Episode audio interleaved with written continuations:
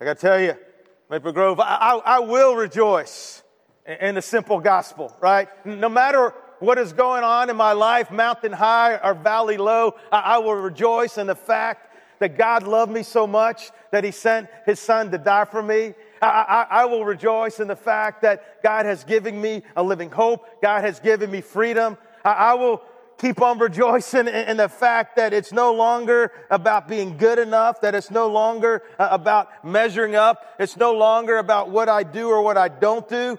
I'll rejoice in the fact it's about what Jesus Christ has already done. I'll rejoice in the fact that my guilt and my shame and my condemnation are no more. Uh, they're gone forever. I'll rejoice in the fact that my past is forgiving, that my future is secure in Christ, and, and that in my present I have His power and His purpose and His presence in my life. I will rejoice that nothing, that no amount of untruths, and the enemy speaks a lot of untruths. No amount of untruths will ever separate me from the love of God that is in Christ Jesus our Lord. Amen? I tell you, there's no better news than the good news of Jesus Christ. It's the best, right? Right? And that's what we're rejoicing. The simple gospel. I am free, I'm saved, I'm going to heaven, and God lives in me. It don't get a whole lot, well, it doesn't get any better than that. You know, you know, God, through Paul, paints a powerful picture of that gospel in Ephesians chapter 2. If you guys would stand, we're going to take turns reading the screens. I'll go first.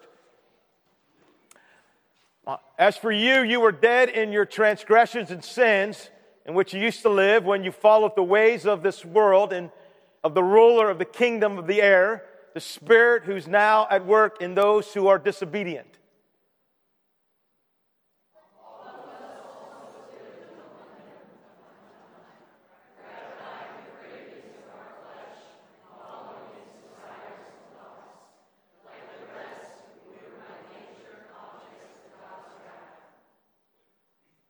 Because of his great love for us, God, who is rich in mercy, made us alive with Christ even when we were dead in transgressions. It is by grace you have been saved.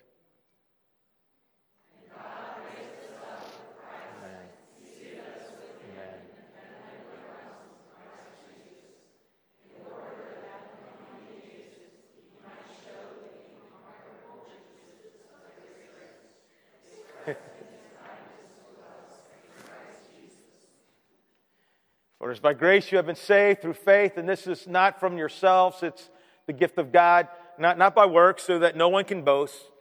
For you are God's handiwork, created in Christ Jesus to do good works, which God prepared in advance for us to do. May God bless the reading of His Word. God, we love you. What honor and privilege it is to come into your presence.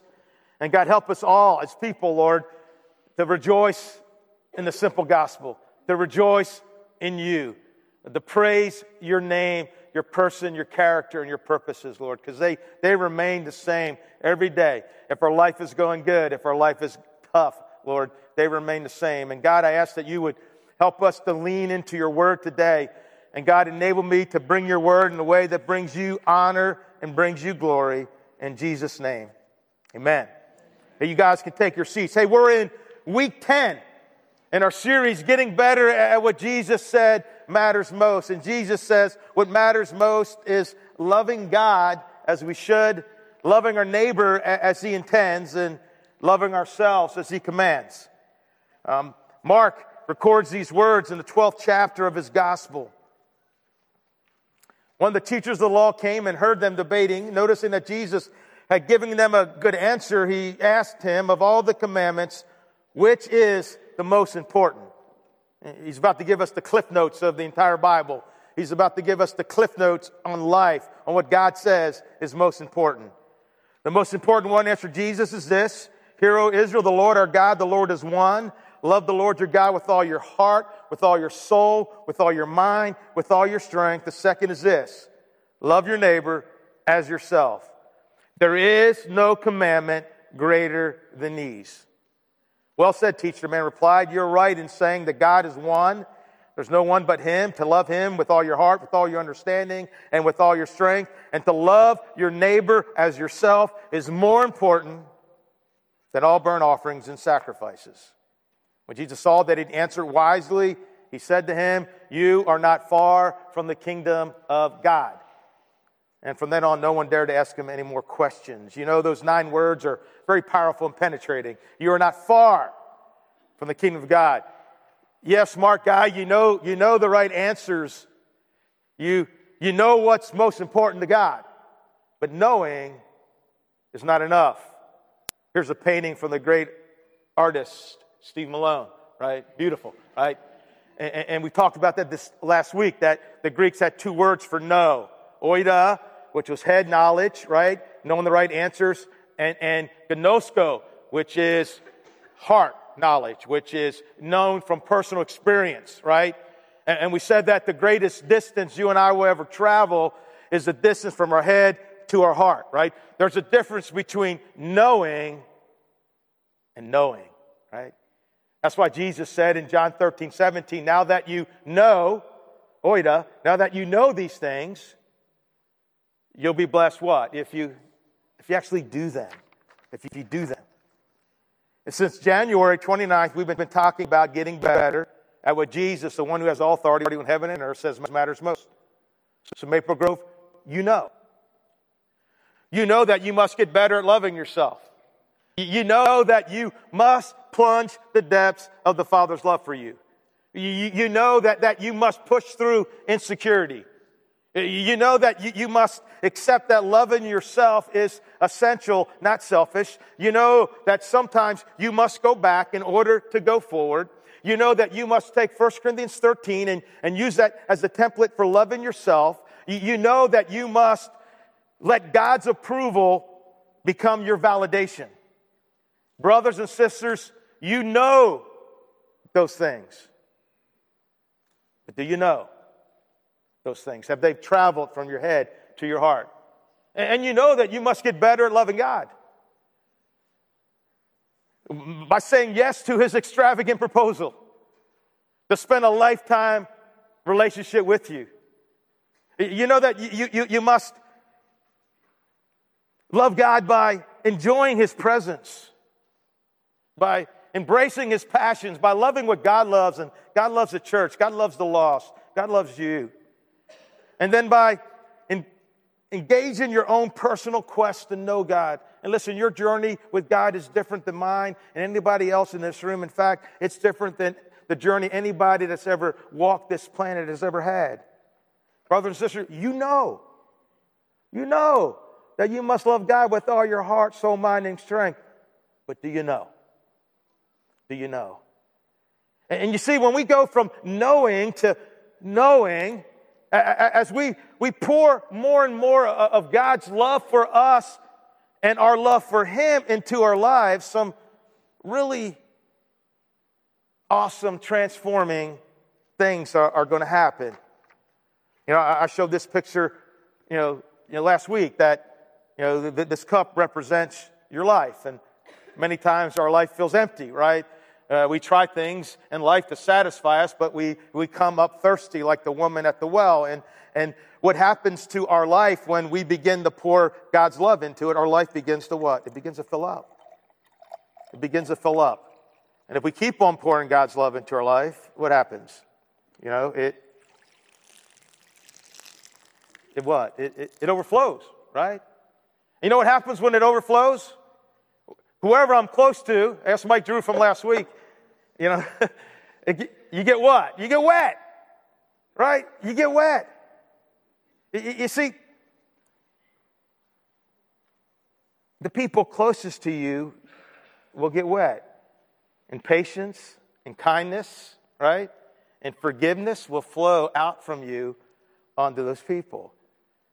You see, Jesus in the simple gospel ushers us into a new way of living.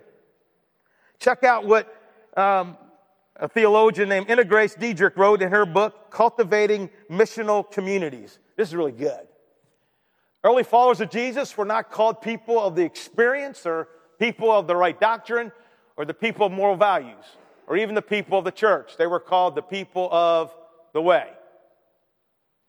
They were known for the way they lived, not only for what they believed or valued. Christians were associated with a particular and discerning way of living and relating that both grew out of their faith and gave testimony to their faith. More than just individuals who had a changed religious position, they were now a new people, a new community, embarking on a new way of life, a life worthy of their calling. The proclamation that in Jesus, the reconciling and transforming reign of God had become a historical reality was more than an intriguing idea. It, had become visible in the people whose life together was the first fruit of the new social order intended by God for the whole of creation. Being people of the way gives the connotation that something was clearly different about them.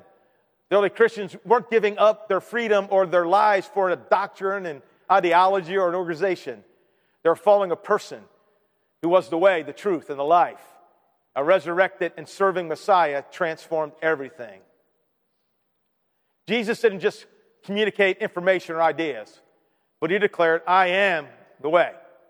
And he invited his disciples into a new life that was fueled and inspired by his examples, his teachings, and his sacrifice. That's good stuff. You see, we have been invited by Jesus into a, a new way of living. We've been invited into his way of living. Uh, the way uh, uh, of loving where we are, right? And, and, and listen, wherever you are, that's where you are, right? Wherever you are, that's where you are. And the way we picture in this diagram, you know, here you are, right? And, and, and you have people close to you, right? You know, so I just asked you this week, as you've been pouring God's love into you, right? And your love for God into you, did anybody in your family, home or church, get wet, right? Did they experience your patience and your kindness and your love, right? Did anybody in your workplace experience that, right? You know, um, we love where we are. You know, I, I was um, picking up some ginger ale. I was making a ginger ale run for, for, for my wife. Diet, and I needed diet and regular for some people. And, I want the Food Lion, no diet ginger ale, right? And so I went to Harris Teeter. And as I'm walking to Harris Teeter, I'm thinking, love where you are, right? Like, like I'm at Harris Teeter. You know, so as I walked in, I, I, as soon as I walked into the entryway there, I go, a, a guy's walking in that works, works there. He's walking, get the car. So I go, hey, good morning. How you doing? You know what he did? Good morning. How you doing? I'm thinking, well, I, am at Harris Teeter. I can, I can just like get everybody in here wet, right? You know, with the, with the love of God, you know, and, and, wherever we are, right? We're supposed to leak out on the people in, in, in a good way, not a bad way. And, and last week we began talking about this concept of neighboring and something we'll be talking about for a while. Matter of fact, the, the life groups will be soon asked to be studying this book as a group, uh, The Art of Neighboring by a guy named David and a guy named Jay. And, and uh, they have a video I want you to watch right here. It's really good. Amen. Homework check time. If you're here last week, I encourage you guys to pick up a, a magnet. Uh, uh, we have a bunch of them up on the, the railings up here on both sides right now. And, and you are to, you know, the eight closest households to you to write down the name of the adults, right? That was our homework to begin learning names. So you go from saying, hey, bro, to hey, Bob. Hey, man, to hey, hi, Mike, right? The power of knowing names. And, and so, you know, if this past week you made an effort to learn some names of your, in your neighborhood, or you made an effort to go out into your neighborhood and actually engage your neighbors, go ahead and raise your hand if you did any of that this week. Okay. All right. That's, that's not too bad, right? Okay. But again, it's a new week, right? Keep this on your refrigerator as a constant reminder. You know, I, I, started walking my dog again, right? I mentioned last week that I got lazy and put him on a chain where he can run out the backyard, bring him back in. So I began walking my dog and all of a sudden encountering my neighbors all over again that I did in the beginning. But I lost my dog chain. I, I, like if there was a medal given for losing stuff, somehow I'm chained my dog in the garage and I, I, have looked for an hour or two to try to find that dog leash again. Cannot find it. So today after church, I'm actually picking up a dog chain so I can walk through my neighborhood uh, today. Okay? Learn those names. It makes a difference. In, the book, The Neighboring Church, Rick Rusaw and Brian Mavis wrote that uh, neighboring is more about engagement than organization. And neighboring is comprehensive. Everyone has a neighbor the rich, the poor, the old, the young. Uh, neighboring is a humanizing event. And neighboring is a big deal to God because God loves your neighbor. And neighboring is a privilege. Uh, neighboring is knowing your neighbor's names, their hopes, their hurts, and their histories. And neighboring is an application of the power of the gospel. A neighboring is discipleship. It, it, grows your heart, and sometimes it grows your neighbor's heart. Uh, neighboring is essential and elementary. A neighboring is being flexible, available, and present. A neighboring is as important as eternal and external ministries. Neighboring is about choosing to see. Neighboring is about allowing God to interrupt your day. Neighboring is messy. Neighboring is fun. Neighboring is being yourself and a, being a better you. And neighboring is seeing people as God sees them. Neighboring is about going home and being the Christian you profess to be. Neighboring is a way of life, it's not a program. Jesus said, Do this and you will live. And, and here's what I, I, want to do this morning, but before I get there, I, I just want to let you know that, you know, as a church and as a people, we are in the embryonic stages of neighboring, right? I mean, we're just talking about this right now. Uh, but I want you to know that, that we're going to keep talking about neighboring, right? It's going to become a value of our church, right? And we're going to wait till that sucker gives birth. But once it's born, we're going to keep on nurturing that so that we become a church that neighbors well. Because Jesus said this through Paul the entire law is fulfilled in keeping this one command love your neighbor as yourself. I mean, it seems like if we're smart people, we do this, right? You know, okay, if I'm going to obey one thing, this is going to be it, right? and, and to love our actual neighbors. Now, now, there's some barriers that we have to get through to love our actual neighbors. I want to talk about four of them um, in our time remaining. One is, we kind of talked about a lot already, justifying, right? Justifying. You know, if you remember in Luke 10, when a teacher of law asked Jesus uh, about what is the greatest commandment, and Jesus gives them the answer love God with all your heart, soul, mind, and strength, love your neighbor as yourself.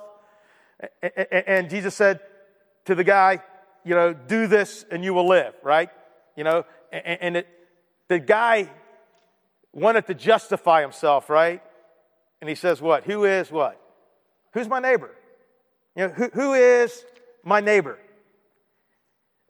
And we tend to do the same thing.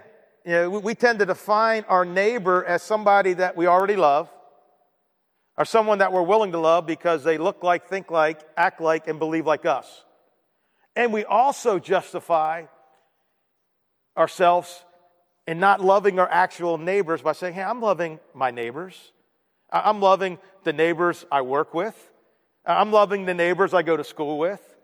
You know, I, am loving the neighbors who are, are, uh, that are part of, that I sit on the sidelines with when my kids are playing soccer.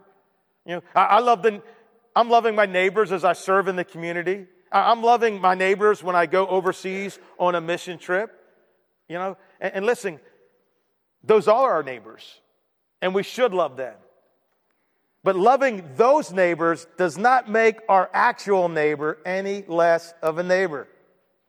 Right? Remember Acts chapter 17, 26, where Paul says that God determines, you know, the times that we're going to live, and the exact place that we're going to live. And, and, see, you know, we're in our neighborhoods maybe not for the reason we think we are, not for the school system, not because it has great amenities, not because of the square footage or whatever, because God put us there. And we're surrounded by people, right, who God wants to love through us. Get it? Good. Got to stop justifying, right? Jesus certainly does not want us to drive by all our neighbors who we live near to love somebody else and ignore them. The next barrier is time. And, and I think a lot of us, if you were here last week, you were kind of, you left kind of conflicted. Uh, on the one hand, you know, we left with a renewed understanding and passion of the real value of loving our actual neighbors, uh, of learning their names, of forming new relationships. Yet on the other hand, we left wondering, how in the world am I ever going to make this happen? Have you seen how busy I am? I don't have time for one new relationship, yet alone eight new relationships. Yet time is a major barrier to loving our actual neighbors. And that's why it's so critical for you and I to step back and to honestly ask ourselves this question Do I live at a pace that allows me to be available to those who live around me? Right? You can't love your neighbor if you're never around them. Now, that doesn't necessarily mean that you have to stop everything that you're doing right now. Instead, it's about taking a look at your commitments and being willing to reprioritize even letting go of some things so that there's some margin left in your life, left in our lives, that we can actually love our neighbors. In the art of neighboring, the author say if we truly want to be great neighbors, we're gonna have to make some adjustments. And that may mean God will call you to say no to some good things so you can focus on the things that really are important. But the problem is, though, is that we live in a world that values production results and activity. So we tend to run from one task to another and then to another. Our inboxes seem to be perpetually full. I mean, there's always another voicemail, another email, uh, another text message that we have to respond to. And our to do list, even though we keep checking things off, keeps getting bigger and bigger and bigger. And, you know, we have no time for anything, yet we live in an age where there are more time saving devices than any time in human history. I mean, if somebody would have told me 30 years ago the stuff that I'm doing right now, I would not have believed them. They'd have said, hey, you know what? You'll be able to drive in your car and make a phone call. You kidding me? You'll be able to send electronic email while riding in your car or driving in your car, sitting in a doctor's office. I remember one of the first emails I sent after I got a smartphone is I was getting my teeth cleaned I was in Orlando, Florida. I went back for my son's wedding and I was emailing back here to the office and I go, that is so cool. I'm sitting in a chair getting my teeth cleaned and I just sent an email to Virginia. If they would have told me that they would invent this machine where I could record my favorite TV programs and I could watch them anytime I wanted at my convenience and I could even fast forward through commercials. You know, I'd be like, are you kidding me? with all this stuff, what am I going to do with all my extra time? You know, I would have started dreaming about days on the beach, right? Putting a hammock up in my backyard, right? And listen, that is what technology could have enabled us to do. But instead of having more free time, we've added more things into our already cramped schedule. Even though we get more and more and more done, uh, we still pile up more tasks. Our calendars stay full no matter how many time saving devices are invented. As a result, we live our lives at warp speed. We become champion multitaskers. We put our heads down and zip the work, dropping our kids off at school or daycare on the way. We eat on the run. We have meetings on the fly. We get home late at night. We watch TV, check our messages, take our kids to and back from some sporting event, send some text messages, do some housework, pay the bills, and crash. And then we wake up the next day and do it all over again. It almost seems like a very dangerous way to live. Yet it's easy for us to justify this type of imbalance. And to help us identify this imbalance in our life, we need to be aware of three harmful lies. Now, these lies on the surface don't seem that bad, but if we listen to these lies, they will wreak havoc in our life. Lie number one is that things will settle down someday. That's a lie. Things will only settle down when you die They'll settle way down. You'd be surprised how slow life gets when you die, or when you get intentional about adjusting your schedule. You see, we keep telling ourselves, if I can just get through Wednesday, if I can just get through this season, then everything's to be fine. And you get through this season, you get through Wednesday, and guess what? Things aren't fine because more stuff has been dumped on top of you. Lie number two is that more will be enough. And with this lie, we convince ourselves that we're just one more purchase or achievement away from contentment. And if we could just buy more, do more, be more, then things would be right. But of course, contentment never comes. I mean, as soon as we purchase, achieve, or attain whatever it is we want, there's always something shinier, newer, and more alluring right around the next corner. Lie number three is that everybody lives like this. It's just a way of life. Just like we're driving our car. Hey, I wasn't speeding, officer. I was just going with the flow, right? You know, hey, everybody else is frantic. I'm just doing what everybody else is doing. But listen, not everybody lives like this. Believe it or not, there are actually healthy people out there. In fact, the healthiest person who ever lived was Jesus. I think we all would agree that Jesus got a whole lot done. But hurry is not a word we would ever associate with his life. I mean, there are times when his disciples were saying, Look at all these people. We got so much to do. We're accomplished so much. Let's go, go, go. And they says, You know what? Uh, you know, why don't we go off into the mountains for a while? Get alone by ourselves and just pray. You see, Jesus came to offer us a different way of living. He said, I came to have, I came that they may have life and have it to the full. And he didn't mean overloaded schedules when he said full. He meant in the sense of abundance, of contentment, of purpose, satisfaction, freedom, and meaning. Now, Luke 10, there's a story that points to the better way of living. Right at the story of the Good Samaritan, we encounter the uh, read an encounter that Jesus had with two sisters.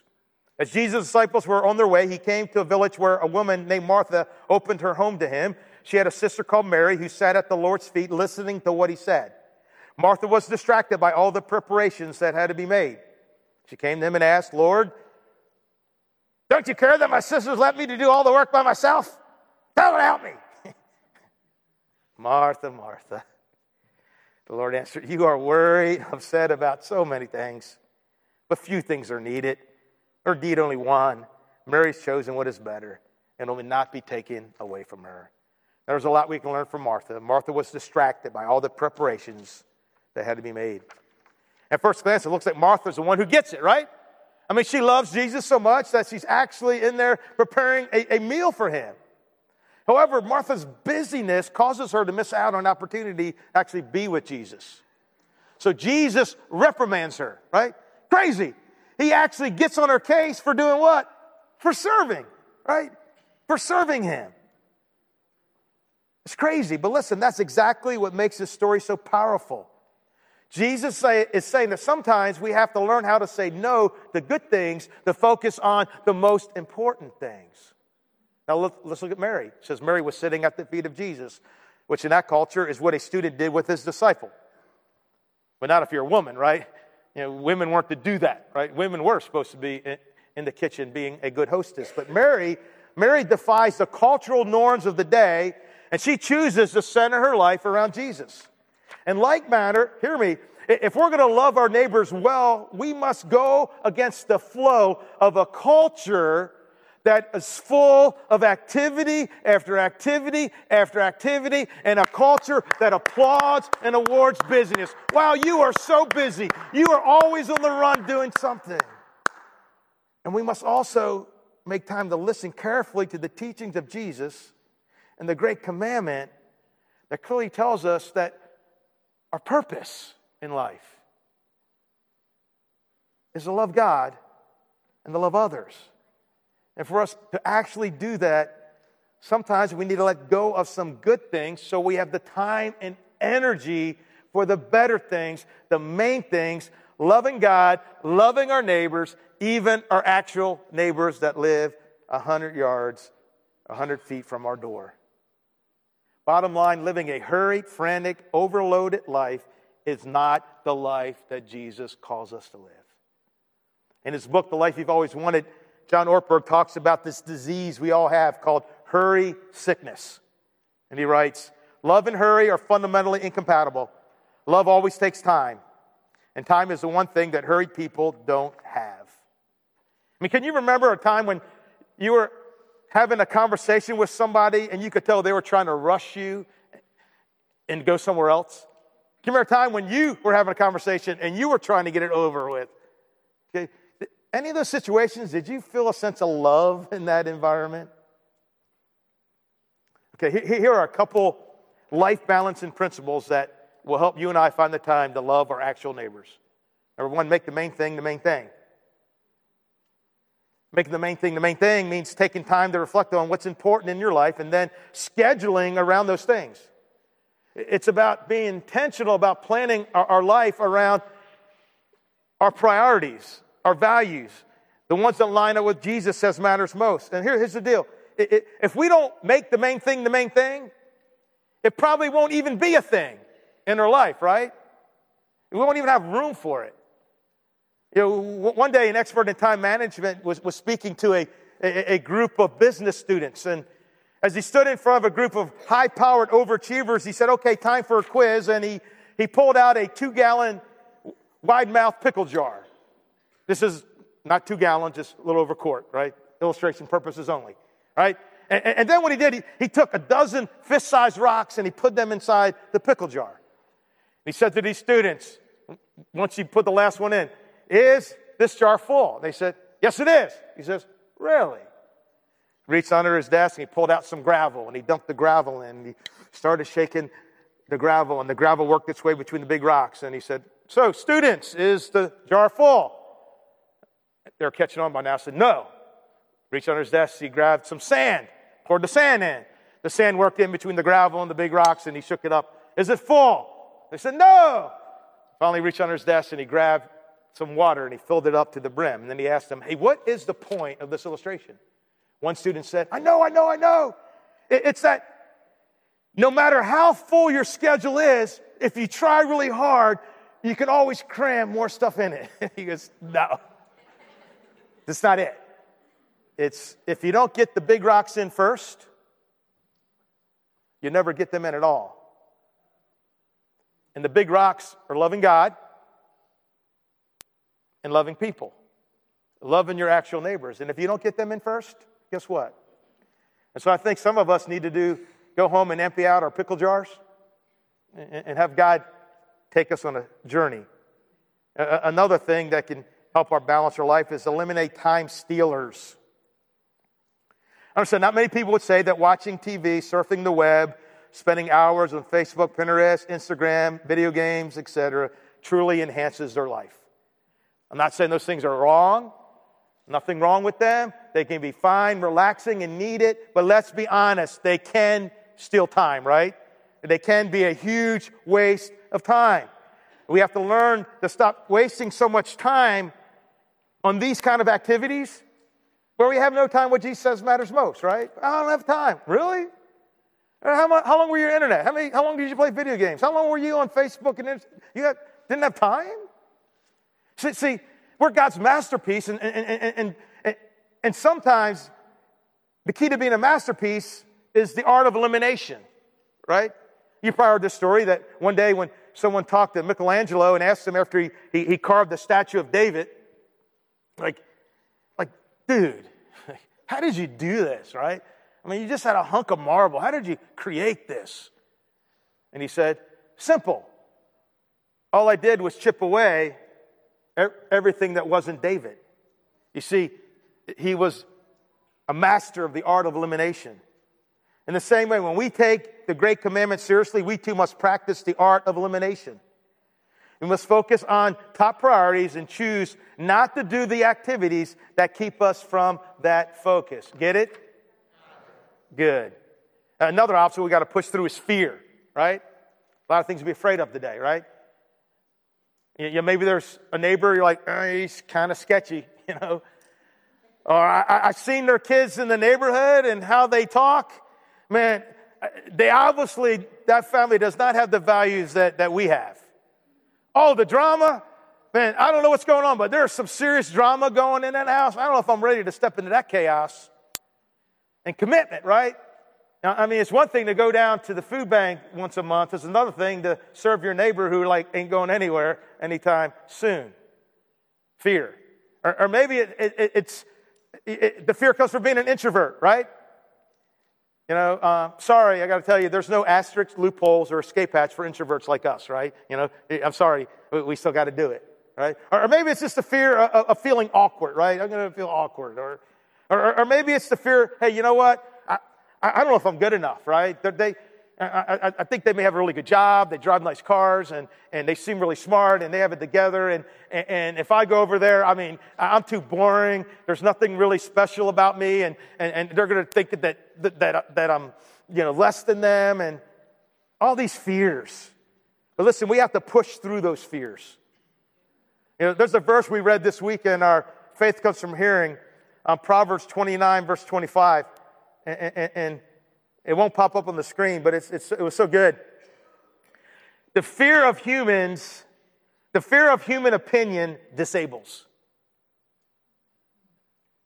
That's true, isn't it? But trusting in God protects you from that.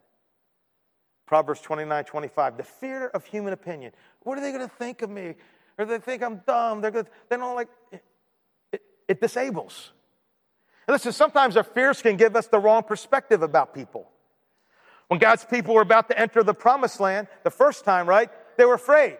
They said, Hey, the people over there, they are as big as giants, and we are only the size of what? Grasshoppers, right? And, and, but little did they know that the people in the promised land were thinking the exact opposite. Because Rahab tells them in, in Joshua chapter 2, verse 11, when we heard of it, what God was doing, parting the Red Sea and all that, our hearts melted in fear and everyone's courage failed because of you. They were actually afraid of that. And God said to Joshua, I think he would say to us today, in regards to loving your actual neighbors, have I not commanded you? Be strong and courageous, do not be afraid, do not be discouraged, for the Lord your God will be with you wherever you go. Uh, the, the final barrier is wrong motives. And this may surprise you. In the book Neighboring the, the Neighboring Church, Rick Rusaw writes The goal of loving your neighbor is to be the best at what Jesus said matters most. We love our neighbors because we are Christians, not because we're trying to make them Christians. He writes that we need to stop hijacking the end game with other things. It happens so subtly. We love our neighbors so they will go to church. We love our neighbors so they'll join our small group. Those motives fall short. Those motives turn people to be loved into projects to be directed. If those are your motives, will you give up on them if they don't cooperate soon enough? Or will you stop loving them when they come to church or join your small group? What's your motivation now? People will know when they are a project. He says, here's how to keep your motives in check. Would you be willing to love your neighbor if you knew they wouldn't ever give their life to God? If you go in thinking this is an evangelistic strategy, it won't work. It's way bigger than that. Instead, we should go in thinking of neighboring as an act of obedience which Jesus accepts as love to him. Neighboring is not another program in the church to implement. Neighboring is so powerful that you can't program it. In fact, if you try to program it, they say you can potentially program the life out of it.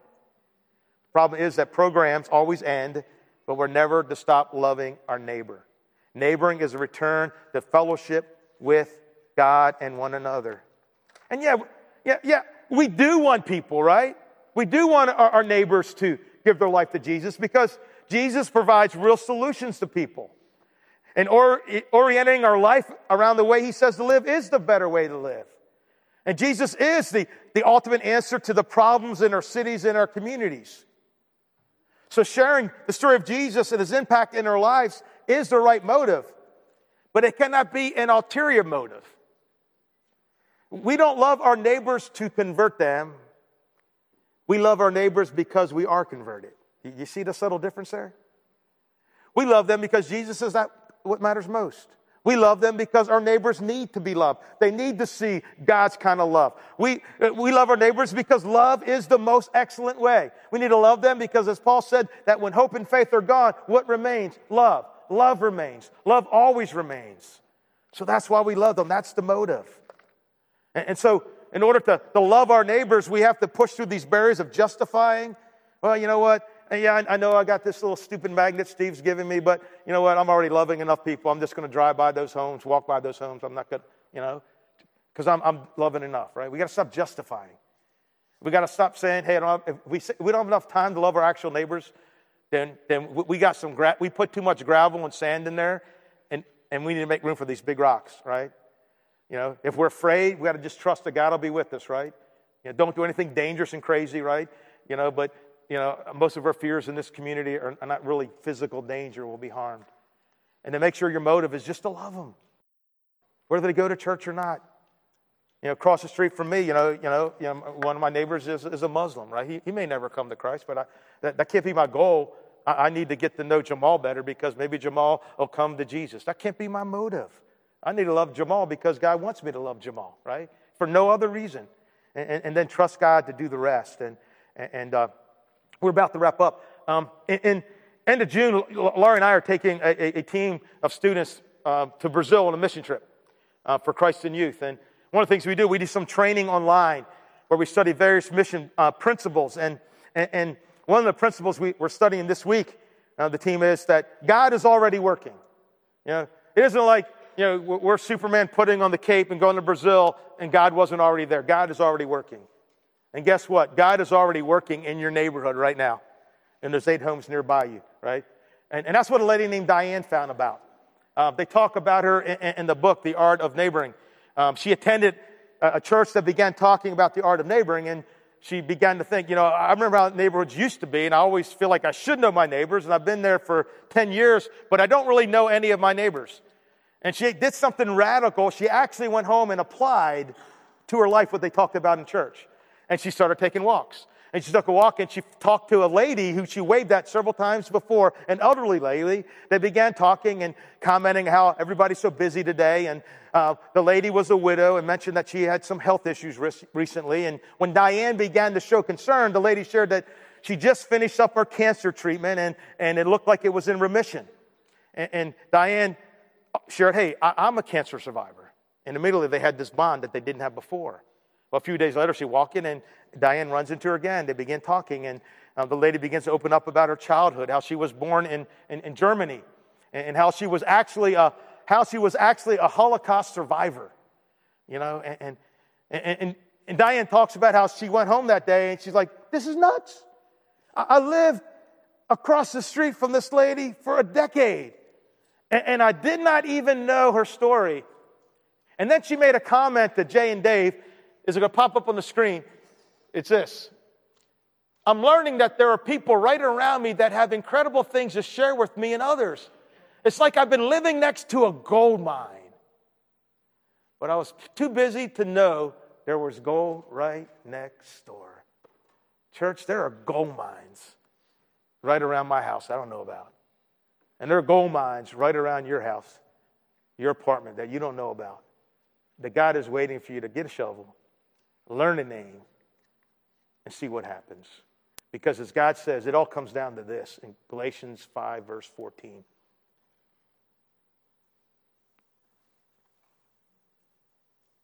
For the entire law is fulfilled in keeping this one command love your neighbor. And that's the people that when we drive home today, right? They may be out washing their car, walking their dog, right? You know, loving those actual neighbors you're going to drive by on your way home. You know, Jesus said, You want to fulfill my law? Love those people near you. And I'll tell you, when we do that, when I do that and you do that, it's going to change the world. Amen? Guys, would you stand and pray with me? God, we love you. And God, I hope I didn't say that flippantly. I hope I wasn't presumptuous because you say that if we love you, we obey your teachings. And God, I thank you for this teaching about neighboring, God. I thank you for the conviction that it is just weighing on my heart. I thank you for letting me know that I need to overcome the time barrier and, and my fear barrier. And even the wrong motives, God, of, hey, wow, this is a great way to grow the church and get more people in here. No, God, it's just simply to obey you and to fulfill your law. And God, I thank you for loving us so very much. And God, I know that you are so excited about what we're going to do as a people this week as we take whatever step you call us to do, where we learn that neighbor's name that we've been waving to for the past few months or maybe the few years, and we walk across the street and we say hi and we get to know their story. Amen.